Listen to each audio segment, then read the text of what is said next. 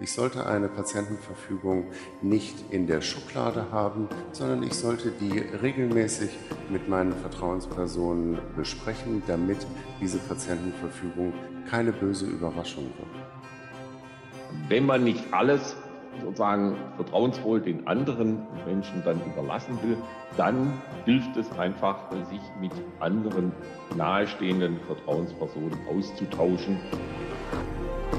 Recht so? Der Rechtsstaat-Podcast des Bundesministeriums der Justiz und für Verbraucherschutz. Willkommen, hi und hallo zur zweiten Staffel von Recht so. Ich hab's euch ja gesagt, lange müsst ihr nicht auf uns verzichten. Mein Name ist Rabia Schlotz und ich freue mich, dass ihr dabei seid. In dieser neuen Folge wollen wir uns einem Thema widmen, das man sehr gerne vor sich herschiebt, also ganz klar aus der Kategorie müsste ich eigentlich mal machen. Es geht nämlich um die Patientenverfügung, die alle über 18 aufsetzen können. Ein schweres Thema, ja. Immerhin muss man sich dafür mit dem eigenen Leben, mit Krankheit und Tod beschäftigen. So eine Patientenverfügung stellt nämlich keine geringeren Fragen als, wie will ich sterben, aber eben auch, und das ist ganz wichtig, wie will ich weiterleben. Und ja, das ist nicht leicht, sich mit solchen Fragen zu beschäftigen. Es gilt hier aber ganz klar die Devise, besser haben als brauchen.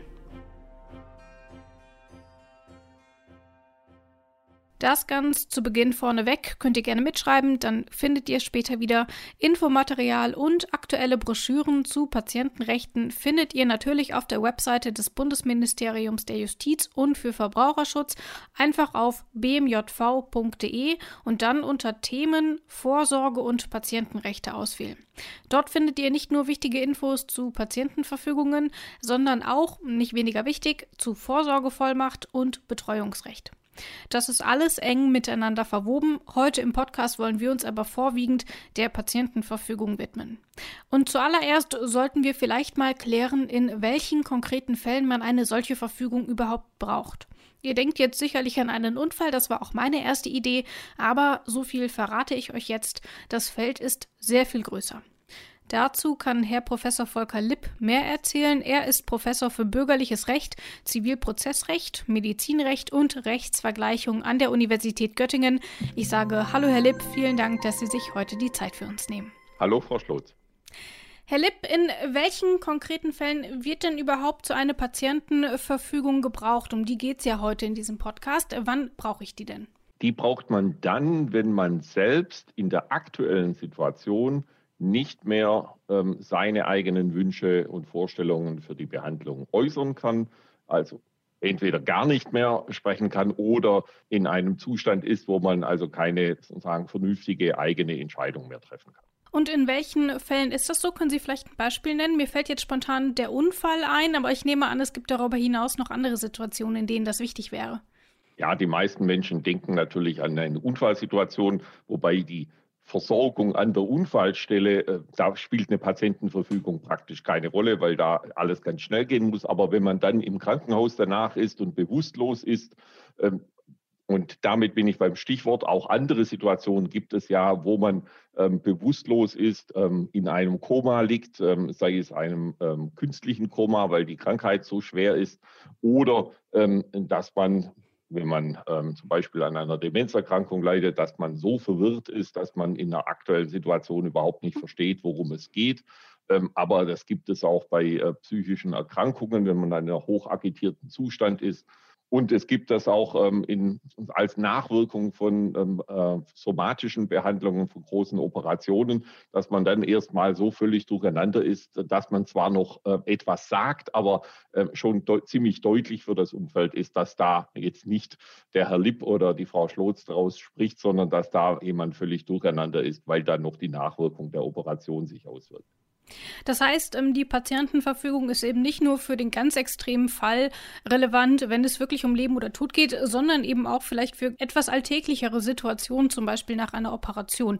Da wäre vielleicht auch ganz interessant, diese Patientenverfügung, die gibt es ja erst so, wie wir sie heute kennen, seit gut zehn Jahren, seit 2009. Wie hat man denn in solchen Situationen vorher reagiert? Gab es dort irgendwie eine alternative Lösung oder war das dann einfach, ja, wir gucken mal? Sie haben recht, dass es die Patientenverfügung seit 2009 gibt. wenn man in das Gesetz guckt, also ins mhm. bürgerliche Gesetzbuch, wo sie heute in einer äh, Paragraphen geregelt ist, gibt es sie seit 2009. In der Praxis gibt es die schon viel länger. Aber weil sie nicht gesetzlich geregelt war, gab es natürlich erst einmal viel Diskussionen und Streit zwischen den Gerichten ähm, und auch in der Literatur, wie man damit umgeht und in der Praxis große Unsicherheit. Und deswegen hat dann der Gesetzgeber 2009 eine gesetzliche Regelung geschaffen. Aber in der Realität, in der Praxis gab es die schon viele Jahre vorher. Und äh, da hat man sich meistens, wenn auch nicht immer, aber meistens schon daran gehalten, aber wie gesagt, mit einer gewissen Unsicherheit und die ist geklärt worden, jedenfalls was die rechtlichen Fragen angeht, mhm. 2009 durch diese Regelung. Sie sagen, meistens hat man sich daran gehalten. Wie ist es denn jetzt, ähm, seitdem sie eben ins Gesetz gegossen wurde? Ist das medizinische Personal denn an so eine Patientenverfügung gebunden? Also muss äh, man tatsächlich das durchführen, was da drin steht? Ja, das muss man. Nicht nur das medizinische Personal, auch alle anderen sind daran gebunden unter zwei Voraussetzungen. Erstens muss, äh, sind, müssen bestimmte rechtliche Anforderungen erfüllt sein. Das sind nicht viele, aber es gibt ein paar. Und vor allem ganz wichtig, für die praktische Anwendung wichtig, die Patientenverfügung muss auch den entscheidenden Fall ähm, erfassen, also regeln und mhm. sagen, was man für diesen Fall möchte. Die Frage ist ja aber nicht nur, ist dieser konkrete Fall tatsächlich davon erfasst, sondern weiß das Personal überhaupt, dass eine Patientenverfügung vorliegt? Also wie komme ich denn überhaupt dorthin zu sagen, ah ja, es liegt eine Patientenverfügung vor? Das ist ja eher nichts, was ich immer in meiner Hosentasche dabei habe. Stimmt, das ist für die praktische äh, Nutzen der Patientenverfügung eine ganz, ganz entscheidende praktische Voraussetzung. Mhm. Da haben Sie völlig recht. Ähm, es gibt natürlich ähm, so Fälle, wo Menschen ihre äh, Patientenverfügung sowie ein ähm, Organspendeausweis oder ein Notfallkärtchen in Geldbeutel haben, bei den Personalausweis haben. Aber da kann man natürlich nur ganz wenig sagen. Da kann ja nur mehr oder weniger äh, steht da drin. Es gibt eine Patientenverfügung dergleichen, aber große inhaltliche Aussagen kann man natürlich in so einem kleinen Scheckkartenformat gar nicht machen. Deswegen ist das praktisch ähm, eine Patientenverfügung nur so gut, wie die Personen, die dafür sorgen, dass dann in einer solchen Situation die mhm. Patientenverfügung mhm. zu den behandelnden Ärzten, zu dem ähm, Pflegepersonal, also an den Ort, wo man behandelt wird, kommt und den Menschen auch, die einen behandeln, zur Kenntnis gebracht wird. Also vielleicht ganz praktischer Tipp, am besten so um seine Patientenkarte oder vielleicht auch den Organspendeausweis einfach so ein Post-it kleben, Patientenverfügung vorhanden, Mutti weiß, wo sie liegt. Zum Beispiel, mhm. ja, oder man sollte immer sagen, eine Vertrauensperson nennen, die dann die Patientenverfügung beispielsweise ähm, hat oder dergleichen, die also informiert ist darüber, was man in einer solchen Situation möchte, in der man selber nicht mehr für sich sprechen und entscheiden kann. Da fällt mir ein, es gibt ja aber auch so ein zentrales Register, wo ich die hinterlegen kann. Würden Sie das denn empfehlen? Ist das sinnvoll oder reicht es, wie gesagt, einfach, ähm, wenn ich irgendwo hinterlegt habe, wo sie liegt? Ja, das ist sinnvoll. Das ist das zentrale Vorsorgeregister mhm. bei der Bundesnotarkammer.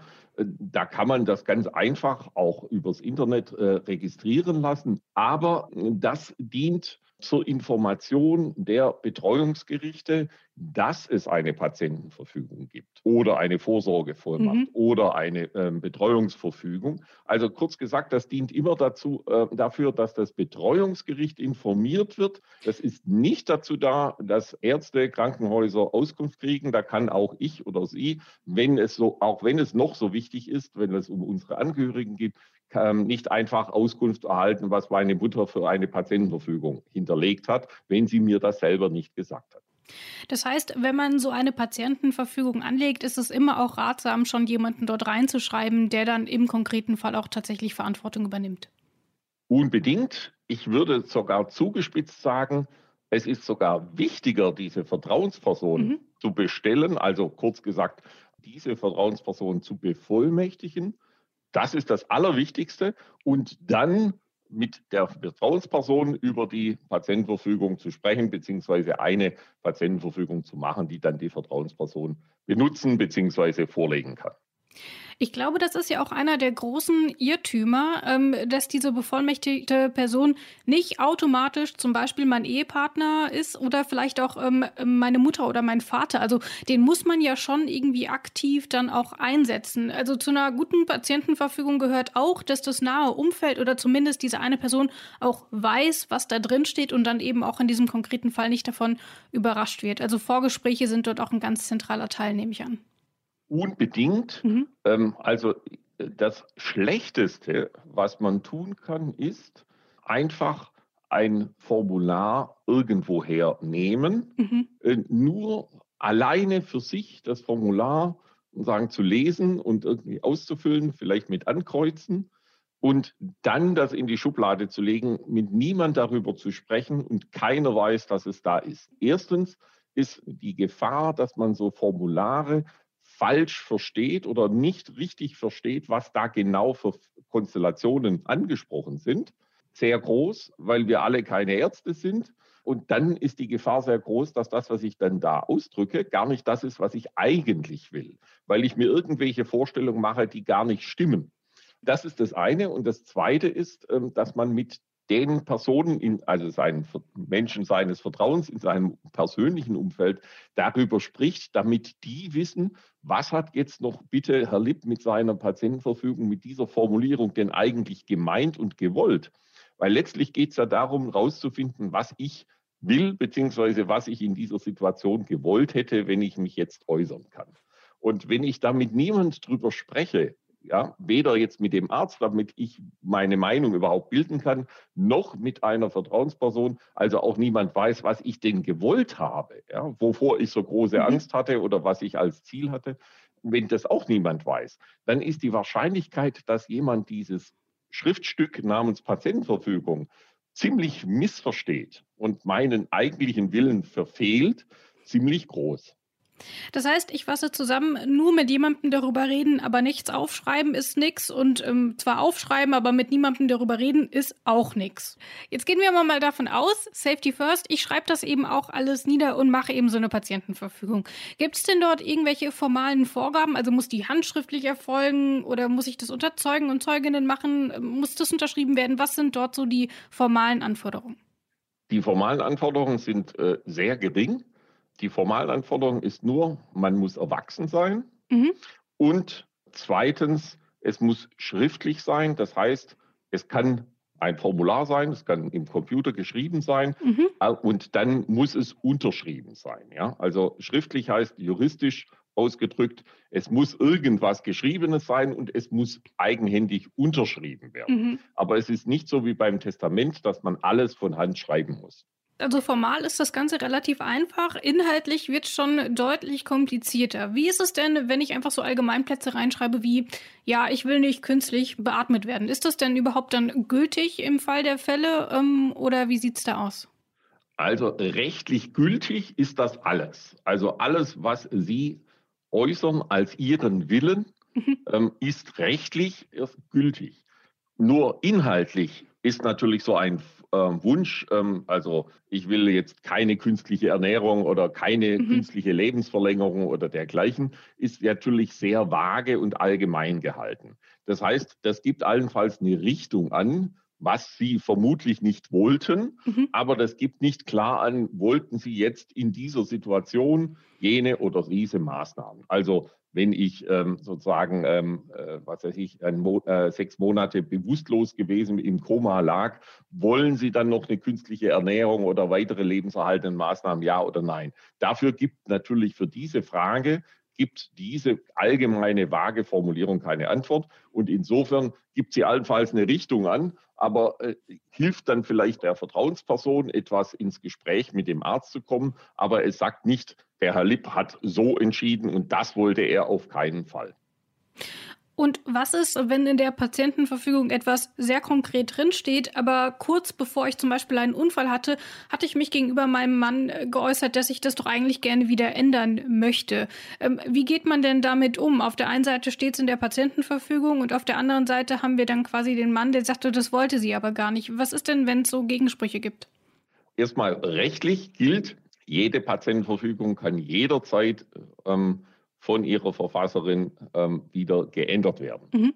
Ja, also es gilt immer, so nennen wir das, ähm, der aktuelle Wille und nicht das, was ich früher einmal in einer Patientenverfügung geschrieben oder sonst wie gesagt habe. Entscheidend ist, ist immer, was ich aktuell sage. Mhm. Und deswegen ähm, hat diese, was ich aktuell sage, immer Vorrang. Dann gibt es natürlich praktische Schwierigkeiten, im, sozusagen im äußersten Notfall wird dann das Betreuungsgericht eingeschaltet und das muss dann mit gerichtlichen Mitteln sozusagen versuchen, indem es alle möglichen anderen Personen noch anhört, herauszufinden, was ich will. Bis dahin werde ich dann natürlich soweit behandelt, ja, weil dann mein Wille unklar ist. Hm.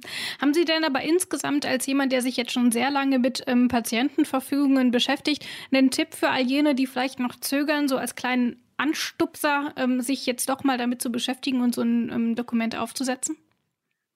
Ja, ähm, unbedingt. Ich bin gespannt. Ähm, ich, also mein Tipp ist, so schwer es ist, aber ähm, ich äh, darüber zu sprechen, über diese Phase, ähm, das mögen ja viele Menschen nicht. Das ist in Ordnung. Das muss man auch ähm, akzeptieren und ich akzeptiere das auch. Nur das heißt auch, äh, dass ich dann, wenn ich nicht darüber spreche, ähm, dass ich dann einfach darauf vertraue, dass dann die, die dann dafür entscheiden, darüber entscheiden müssen, wenn ich da nicht mehr mich beteiligen kann, dass die das richtig machen. Das ist eine völlig äh, legitime und nachvollziehbare Haltung. Wem das nicht reicht, der sollte sich ein bisschen jedenfalls damit beschäftigen, was er oder sie in dieser Situation möchte.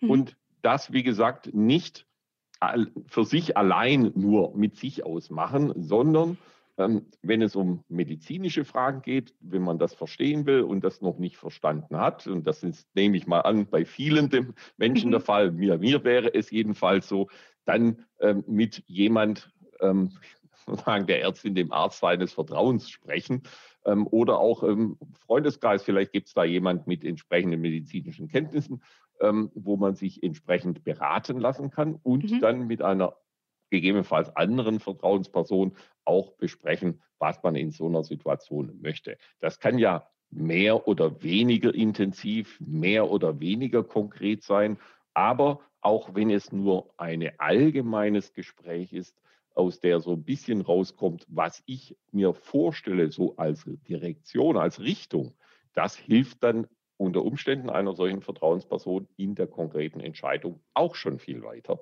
Also deswegen kurz gefasst mein Tipp, wenn man nicht alles sozusagen vertrauensvoll den anderen Menschen dann überlassen will, dann hilft es einfach, sich mit anderen nahestehenden Vertrauenspersonen auszutauschen und darüber einmal zu sprechen, in einer Form, wie es für einen selbst richtig dünkt. Und das mit einer Vollmacht dann am Ende, dass die Vertrauensperson auch für einen handeln kann, das ist meines Erachtens die beste Regelung. Und dann kann man da noch eine Patientenverfügung gegebenenfalls ergänzen. Dann ist sozusagen die Vorsorge, glaube ich, ganz gut geregelt. Das sagt Volker Lipp. Haben Sie vielen Dank für das Interview. Gerne. Vielen Dank. Reden ist für eine Patientenverfügung ganz, ganz wichtig. Dabei wichtig ist, beachtet, dass ihr keine widersprüchlichen Wünsche an unterschiedliche Personen kommuniziert. Denn Patientenverfügungen sollen ja ganz explizit für Klarheit sorgen und nicht am Ende für noch mehr Verwirrung. Volker Lipp erklärt hier deswegen ganz richtig, wie wichtig es ist, dass eine bevollmächtigte Person benannt wurde und diese auch weiß, was in der Patientenverfügung steht und wie ihr es gemeint habt. Nur wen auswählen? Diese Frage ist mindestens genauso schwierig wie die, was drinstehen soll. Denn eine Situation, in der eine Patientenverfügung benötigt wird, steckt immer voller Dilemmata. Wie man die möglichst umgehen kann, das schauen wir uns jetzt an. Dafür habe ich ein zweites Gespräch geführt und zwar mit Dr. Arndt May vom Zentrum für angewandte Ethik in Erfurt. Hallo Herr May, vielen Dank, dass Sie sich die Zeit nehmen. Sehr gerne, guten Tag. Eine Patientenverfügung ist etwas, was man ja ganz gerne mal lange vor sich herschiebt. Während wir hier aufzeichnen, kann ich so hinter meinem Rechner schon diesen ausgedruckten Bündel an Papier sehen, äh, wo ich mir diese ganzen Vorlagen für Patientenverfügungen vor, ich weiß nicht, einem halben Jahr oder so mal ausgedruckt habe. Und seitdem ignoriere ich das mit ganz schlechtem Gewissen, wenn ich es sehe. Haben Sie denn Tipps für uns, wie man am besten anfängt? Wie fängt man denn an, sich zu motivieren, sich mit so einer Patientenverfügung und damit ja ganz unweigerlich mit dem eigenen Tod zu beschäftigen? Meistens sind es Erlebnisse aus dem Freundeskreis oder eigene Erlebnisse, dass man sagt, durch eine Diagnose oder durch ein Ereignis im Freundeskreis habe ich erlebt, wie Menschen behandelt werden und man hat selber dazu eine eigene Position, dass man sagt, das hat gut funktioniert oder so möchte ich nicht behandelt werden. Meistens sind es externe Impulse, die dazu führen, dass man sich Gedanken über die eigene Versorgung macht. Und wenn so ein Impuls fehlt und man ganz von sich aus sagt, okay, ich müsste ja jetzt eigentlich mal, gerade im Zuge der Corona-Pandemie ist das ja auch vielen so gegangen, ähm, und dann ist es aber trotzdem irgendwie schwierig. Können Sie sagen, mach's trotzdem und wie kommt man dahin? Es ist sehr sinnvoll, sich zu fragen, wie man in bestimmten Lebenssituationen behandelt werden möchte, wenn man selber nicht mehr entscheiden kann. Denn das ist ja die Voraussetzung für eine Patientenverfügung, dass ich selber nicht mehr darüber bestimmen kann, wie ich behandelt werden möchte. Und das kann eben sein, dass ich mir Gedanken mache, wie möchte ich bei einer Demenz bei einer Situation behandelt werden, wenn vielleicht nach einem Unfall noch nicht klar ist, ähm, wie die Schwere der Verletzung tatsächlich ist und wenn dies noch nicht klar beurteilt werden kann, es ist die klassische Überlegung zur Vorsorge. Was wäre, wenn ich selber in der Situation nicht mehr gefragt werden kann und aber meinen Mitmenschen dazu Informationen geben möchte, damit diese Menschen auch gute und für mich richtige Entscheidungen treffen? Mit wem sollte man denn dann über eine Patientenverfügung sprechen, wenn man sich dann entscheidet, eine anzulegen? Also vielleicht erstmal auf professioneller Ebene. Eher mit dem Arzt oder eher mit der Rechtsanwältin? Gibt es dort irgendwie einen Tipp? Idealerweise würde ich mit meiner Hausärztin, mit meinem Hausarzt reden, die Person, die mich schon einige Zeit kennt, auch weiß, welche chronischen Krankheiten ich habe. Und mit dieser Vertrauensperson, die ja eine Hausärztin, ein Hausarzt sein sollte, kann ich dann besprechen, was vielleicht aufgrund meiner gesundheitlichen Situation passieren könnte. Also zu medizinischen, pflegerischen Fragen ist sicherlich ein medizinischer Experte ein guter Ansprechpartner, aber eben auch eine Vertrauensperson, die für mich dann diese von mir getroffenen Entscheidungen auch umsetzen soll. Und das ist ja dann die von mir bevollmächtigte Vertrauensperson. Und wenn ich jetzt mich nicht mit jemandem extern austauschen will, sondern sage, ich will das erstmal mit mir ausmachen, wie gehe ich denn die Sache dann ganz alleine an? Wie komme ich denn dann hin zu, dieses will ich und dieses will ich vielleicht nicht? Es gibt ja eine Vielzahl von Formularen und Mustertexten und gute Formulare beziehungsweise gute Broschüren zu Patientenverfügungen haben auch einen Fragenkatalog Mhm. mit Vorbereitungsfragen, die mich eben darauf vorbereiten, was sind Ziele in meinem Leben? Was habe ich erlebt? Was sind Ereignisse, die ich noch äh, erleben möchte? Das geht in die Richtung, erstmal für mich zu erarbeiten, was ist Lebensqualität? Was möchte ich erreichen? Womit habe ich schlechte Erfahrungen? Und solche Vorbereitungsfragen ähm, vielleicht auch in Kombination mit konkreten Situationen, die dargestellt werden in einer solchen Broschüre. Das sind gute Möglichkeiten, sich auf eine Patientenverfügung vorzubereiten, denn allein die abstrakte Frage, wann möchte ich beatmet werden, wann möchte ich künstlich ernährt werden, ist äh, etwas sperrig und überfordert auch viele Menschen, die das dann noch nicht konkret für sich in einen Kontext setzen können zu der persönlichen Lebenssituation. Und das ist mein Wunsch an eine solche gute Broschüre, dass ich nicht alleine nur einen Formulartext bekomme, in dem ich Kreuzchen setzen kann, sondern dass ich mich erst über, äh, erst damit auseinandersetze, was soll in dieser Patientenverfügung tatsächlich zum Ausdruck gebracht werden. Aber kann ich denn so einen Vordruck nehmen und, und einfach so ankreuzen oder mir vielleicht aus unterschiedlichen Vordrucken einfach so eine eigene zusammenkopieren? Oder würden Sie sagen, äh, man sollte doch lieber nochmal selbst schreiben? Die Herausforderung bei Patientenverfügungen liegt ja darin, dass es auf die konkrete Beschreibung der Anwendungssituation gerichtet sein muss, was ich in welcher Situation möchte. Und diese Anwendungssituationen für eine Patientenverfügung sind dahingehend unterschiedlich, dass es einmal die äh, Sterbephase ähm, sein kann, die ich anspreche, aber eben auch die Situation nach einem Schlaganfall, ähm, mhm. bei einem unvorhergesehenen Ereignis, bei dem ich nicht weiß, werde ich nach einer Woche intensivmedizinische Behandlung auf der Intensivstation eines Krankenhauses wieder genauso gut äh, nach Hause entlassen, wie ich vorher ins Krankenhaus gekommen bin. Das ist die Herausforderung einer Patientenverfügung, dass es nicht automatisch immer nur um die Sterbephase gehen soll, sondern mhm. auch um Lebenssituationen, bei denen ich noch gar nicht weiß, wie das Ergebnis sein wird. Und wenn ich mit einer Patientenverfügung sage, ich möchte nie reanimiert werden, ich möchte nie künstlich beatmet werden, dann nehme ich mir unter Umständen auch eine gute Chance auf Behandlung und ein Ergebnis, das mich in die Lebenssituation bringt, in der ich jetzt gerade bin. Das heißt, am besten auf so Allgemeinplätze verzichten und wirklich gucken, je detaillierter, desto besser.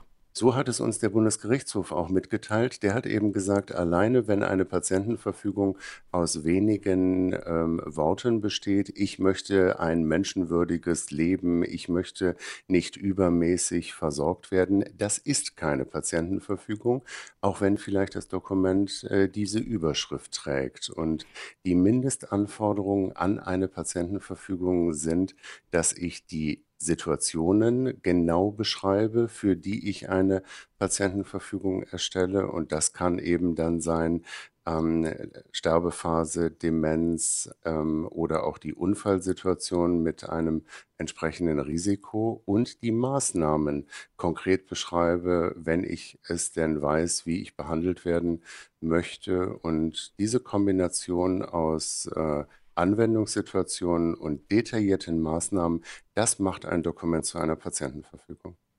Das heißt, ich kann auch nicht einfach reinschreiben, ja, ich weiß irgendwie auch nicht, mein Mann entscheidet dann im Notfall, ähm, der macht das schon. Das ist dann auch keine Patientenverfügung.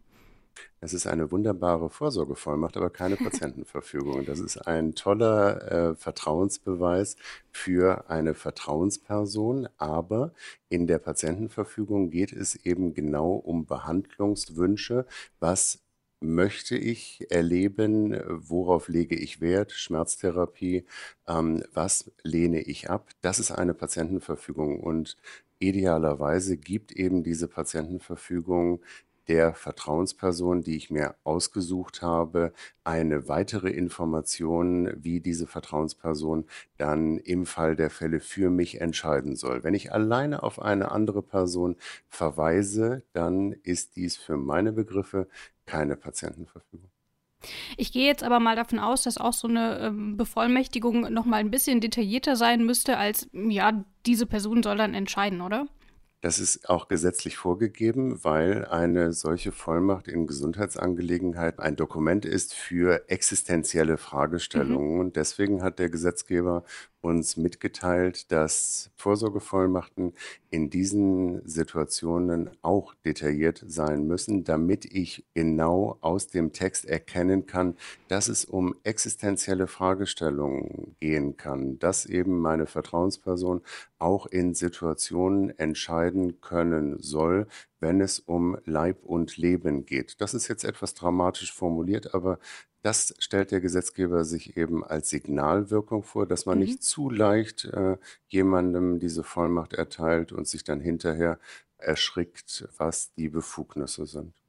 Ich glaube, das ist ja auch einer der großen Irrtümer, dass eben nicht ganz automatisch der Ehepartner oder die Ehepartnerin oder die Eltern ähm, in diese Position treten, sondern wenn man niemanden bestimmt hat, der das entscheidet, dann macht das eben, wird das über ein Gericht geklärt, wer das ist, und dann kriegt man dort jemand quasi extern nochmal zugeteilt. Ich glaube, das sollten wir hier auch nochmal erwähnen.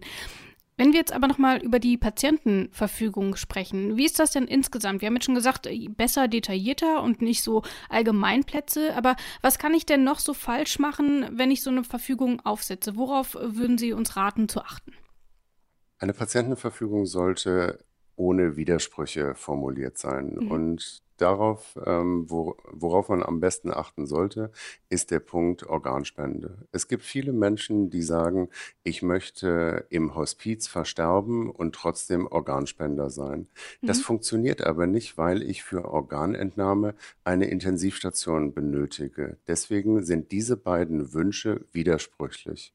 Und dafür braucht es medizinisch-pflegerischen Sachverstand, Menschen, die sich mit Patientenverfügungen auskennen, die darauf hinweisen, dass man eine Patientenverfügung widerspruchsfrei abfassen sollte. Mhm. Denn es gibt ja Möglichkeiten, auch unter bestimmten Bedingungen als Organspender seine Organe zu spenden und trotzdem in anderen Lebenssituationen im Hospiz zu versterben. Aber diese Widersprüche, diese Ungenauigkeiten, das ist leider äh, ein wesentlicher Punkt, äh, der dann dazu führt, dass man sich in der äh, Anwendungssituation fragt, na, was hätte die Person denn jetzt wirklich gewollt?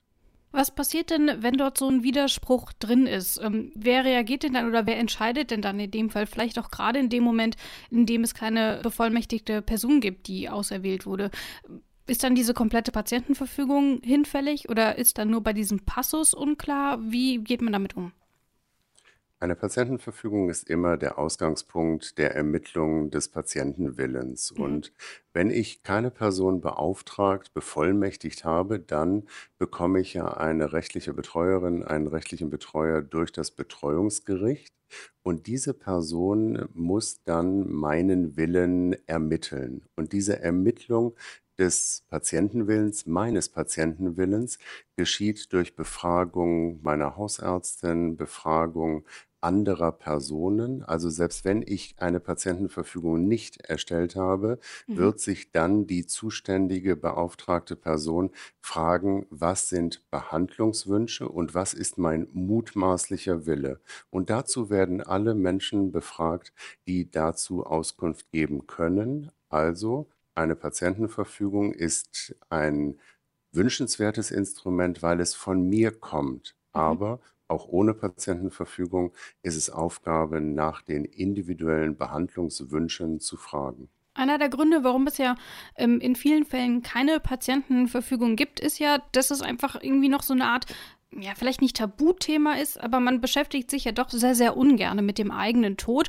und ja vielleicht auch mit dem Tod von engen, äh, von nahestehenden Personen, wie zum Beispiel eben den Eltern. Warum ist das denn so, dass wir irgendwie uns nicht so richtig trauen, über unser Lebensende und solche Behandlungen zu sprechen? Was glauben Sie? Es gibt eine emotionale Barriere, die ich auch immer wieder erlebe, wenn Menschen ein Testament erstellen wollen. Mhm. Also es gibt manchmal Menschen, die sagen, wenn ich jetzt eine Patientenverfügung aufschreibe, dann wird dieses Ereignis, für das ich die Patientenverfügung erstelle, in Zukunft eintreten. Das wissen wir aber alle nicht. Äh, aber wenn ich mich damit beschäftige, bereite ich mich ja auf eine Situation vor und hoffe, dass sie nie eintreten wird. Das ist ja das Schöne an einer Patientenverfügung, dass mitunter äh, sie gar nicht notwendig ist, weil ähm, Menschen äh, Bescheid wissen. Und ähm, vielleicht auch ein zweiter Grund, dass Patientenverfügungen häufig als reines Defensivinstrument, ich will nicht, verstanden mhm. werden. Eine Patientenverfügung ist aber auch ein Gestaltungsinstrument, in dem ich schreiben kann, ich wünsche mir Schmerztherapie, ich lege Wert auf folgende Dinge und so kann ich ja auch Wünsche äußern und nicht nur immer sagen, ich will nicht. Es geht im wohlverstandenen Sinne um die Planung, um die Vorbereitung einer Lebenssituation, in der ich selber nicht mehr in der Lage bin, meine Wünsche zu äußern. Und man sollte hier vielleicht auch berücksichtigen, dass man das ja vielleicht nicht nur für sich selber tut, sondern eben auch für nahestehende Angehörige, ähm, wenn man dann doch mal in so einer Situation ist und niemand weiß so richtig, ähm, was sich die ähm, betroffene Person eigentlich gewünscht hat und keiner will irgendwas tun aus Angst, irgendwas Falsches zu machen. Das ist ja auch ein unglaubliches Dilemma, mit dem dann viele Familien ähm, am Lebensende oder eben in so einem, in so einem traumatischen Fall konfrontiert werden. Ähm, gibt es denn dort irgendwie eine Lösung raus, außer eben im Vorfeld seine Wünsche klar zu äußern? Es ist ja auch eine Zumutung, eine Mhm. Patientenverfügung durch Angehörige umsetzen zu lassen. Es ist eine Zumutung in mehreren Dimensionen. Ich mute einer Vertrauensperson zu, eine Entscheidung, die ich getroffen habe, umzusetzen. Und meistens führt es dazu, dass mein Leben kürzer ist als ohne diese Patientenverfügung. Deswegen wird meine Vertrauensperson, mein mein Verwandter mich früher verlieren, als wenn es ohne die Umsetzung der Patientenverfügung passieren würde. Mhm. Deswegen sind ja auch Angehörige in dieser Doppelrolle, in dieser Doppelloyalität. Einerseits den Menschen nicht früh verlieren zu wollen, weil man ihn gerne hat, und andererseits die Patientenverfügung umsetzen. Da ist meine Empfehlung, miteinander reden, dass man Dinge versteht, warum in der Patientenverfügung bestimmte Dinge so stehen. Und je mehr ich die Motive und die Beweggründe einer Patientenverfügung nachvollziehen kann, umso leichter fällt mir dann als Angehöriger die Umsetzung der Patientenverfügung. Kommunikation ist dafür mich der Schlüssel. Ich sollte eine Patientenverfügung nicht in der Schublade haben, sondern ich sollte die regelmäßig mit meinen Vertrauenspersonen besprechen, damit diese Patientenverfügung keine böse Überraschung wird. Wir haben jetzt schon ein paar Tipps von Ihnen gehört, aber vielleicht haben Sie ja als jemand, der sich schon sehr, sehr lange mit Patientenverfügungen beschäftigt hat, noch so eine Art Insider-Tipp für alle, die vielleicht noch zögern. Wir haben in Deutschland seit einigen Jahren Fachleute in Altenheimen, weil in Altenheim Advanced Care Planning, gesundheitliche Versorgungsplanung für die letzte Lebensphase, seit einigen Jahren etabliert werden kann. Dort Mhm. sind Fachleute, die sich mit den Fragen der Versorgung und Fragen einer Patientenverfügung gut auskennen. Es gibt auch Betreuungsvereine, in denen Menschen arbeiten, die sich mit Patientenverfügung auskennen. Deswegen ist meine Empfehlung, nicht alleine die Texte und Formulare anschauen, sondern mit Menschen sprechen und fragen, was ist die Botschaft? Ähm, vielleicht auch dieser äh, diese, diese Bitte, dass man seine eigene Patientenverfügung, seinen eigenen Textvorschlag einmal von einer fachkundigen Person überprüfen lässt und äh, diese fachkundige Person bittet, sagen Sie mir doch mal, wie verstehen Sie das, was ich aufgeschrieben habe? Mhm. Und dann gibt es eben die Möglichkeit, diese Patientenverfügung zu ändern, wenn man sich erschrocken hat über das Analyse, über das Auslegungsergebnis und wenn man zufrieden ist mit dem, wie diese Patientenverfügung verstanden wird, dann hat man ja alles richtig gemacht, weil ähm, die Interpretation der Patientenverfügung genauso ist, wie ich es mir vorgestellt habe. Ich nehme also mit, so eine Patientenverfügung ist eben nicht nur für mich ganz persönlich wichtig, sondern eben auch für mein familiäres und freundschaftliches Umfeld. Vielen Dank, dass Sie sich die Zeit genommen haben. Sehr gerne einfach mal anfangen, das dürfte hier das Richtige sein. Das merke ich mir auch. Auf der Website vom BMJV findet ihr unter Themen und dann unter Vorsorge und Patientenrechte eine aktuelle und natürlich kostenlose Broschüre zu Patientenverfügungen mit Infos dazu, was ihr berücksichtigen müsst und wie man da vorgeht. Und ihr findet in dieser Broschüre auch schon eine standardisierte Vorlage, die euch dabei hilft, eine ganz individuelle Patientenverfügung nach euren Wünschen zu verfassen. Ihr wisst ja, besser haben als brauchen. In diesem Sinne verabschieden wir uns heute. In zwei Wochen geht es dann schon direkt wieder weiter. Thema dann der Opferschutz vor und während eines Strafverfahrens. Wenn ihr mehr dazu erfahren wollt, dann abonniert diesen Podcast doch einfach überall dort, wo ihr eben gerne Podcasts hört. Dann verpasst ihr auch keine Folge mehr. Bis dahin, tschüss und bis zum nächsten Mal, wenn es heißt. Recht so? Der Rechtsstaat-Podcast des Bundesministeriums der Justiz und für Verbraucherschutz.